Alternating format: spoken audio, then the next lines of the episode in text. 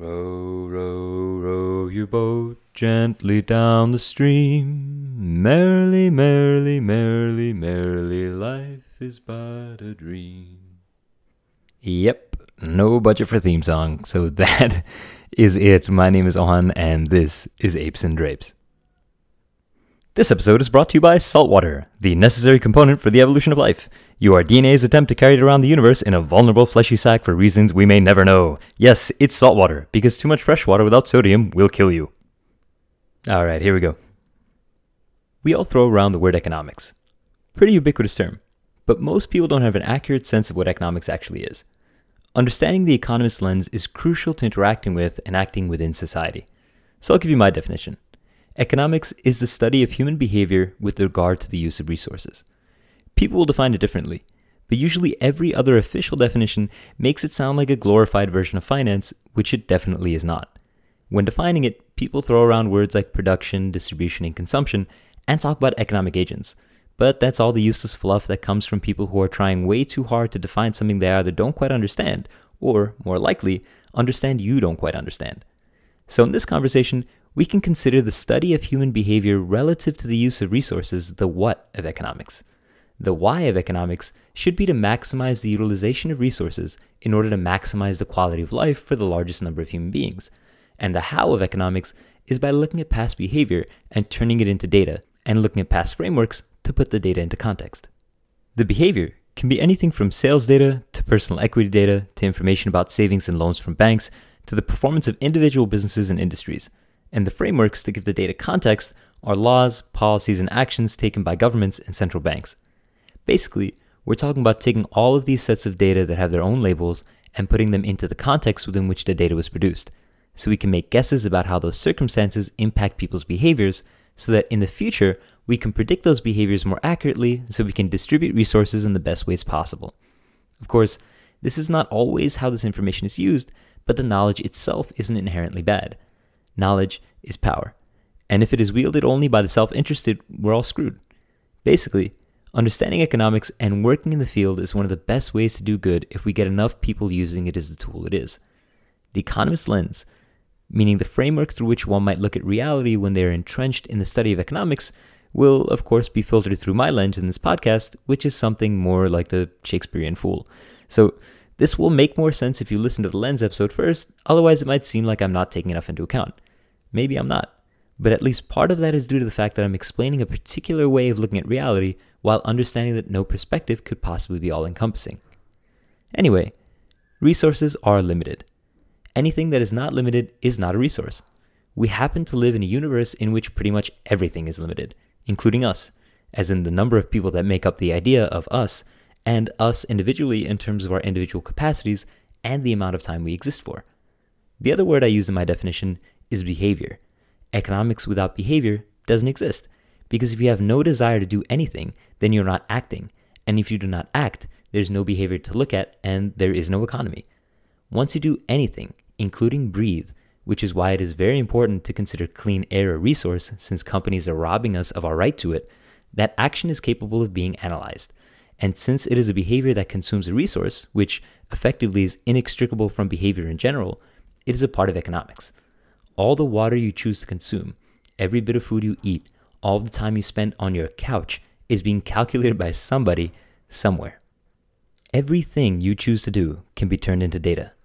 Time is constantly passing, and with every passing second, what is or isn't done in that second is counted.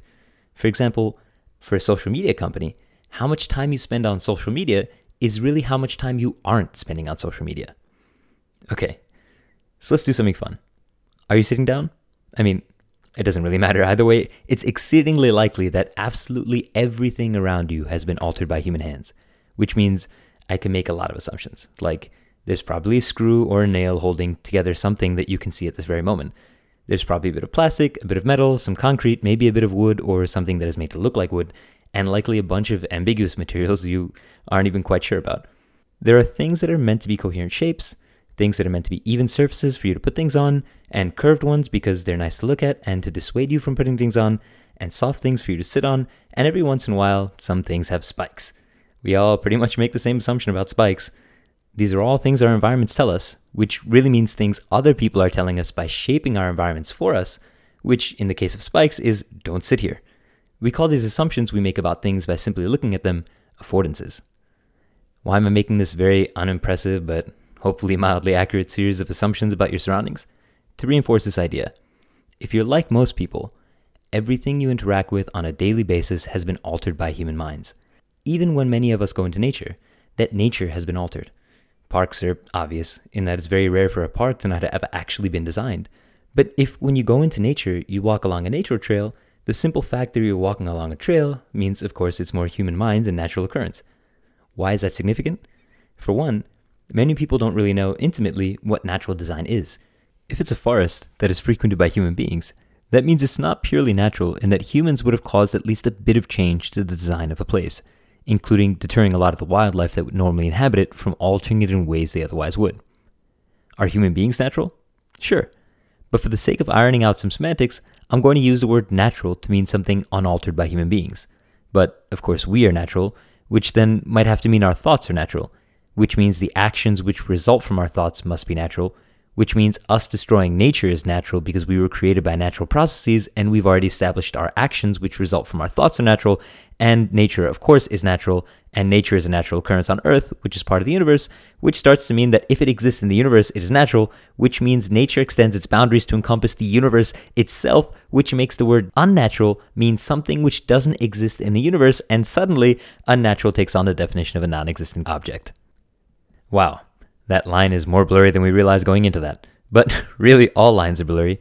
Every category is on a gradient because everything is always both. And we use words concretely, sometimes to generalize because it is efficient.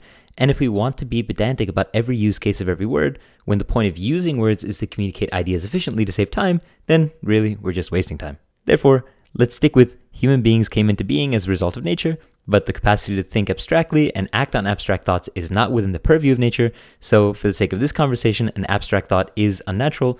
That will save us time because it will get old pretty quick to have to redefine and adjust terms on a micro level every time we use them.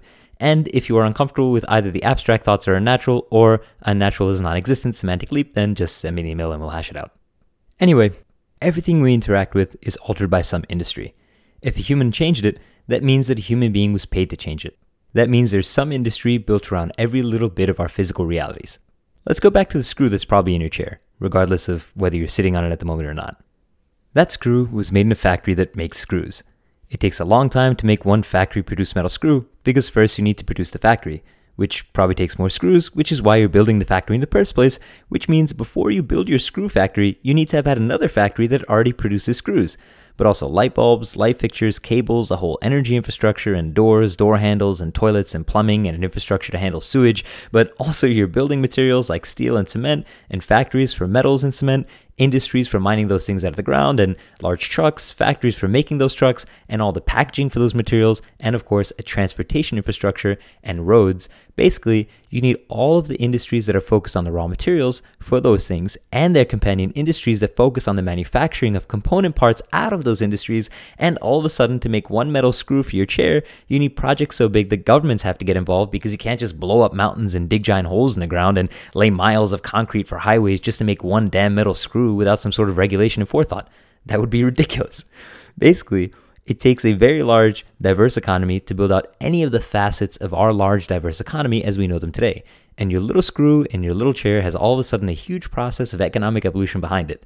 Somewhere, somebody is driving around in a car, maybe sending their kids to college on the money that they made just from the screws in your chairs, let alone every other part of it.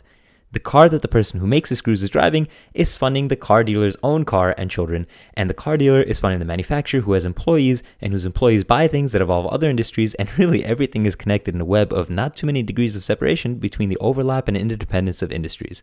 This most likely isn't anything you didn't know but the remarkable complexity of the global economy, which includes even the most minuscule and seemingly trivial parts of your everyday life, like screws and nails, is mind numbing and very difficult to encapsulate with just words because every piece of every stage of every industry requires a full tangent of its own pieces and own stages of industries. Thinking about all this, drawing the lines, gathering the data, building the equations to make sense of it all is economics. Behind every single piece of data that is collected Every line that is drawn that connects two businesses are decisions.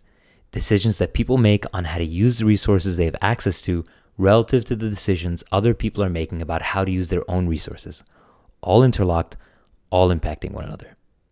Now, if you're thinking, wait, since that long tangent earlier about the word natural, he hasn't even used the word natural once. You're right. I haven't.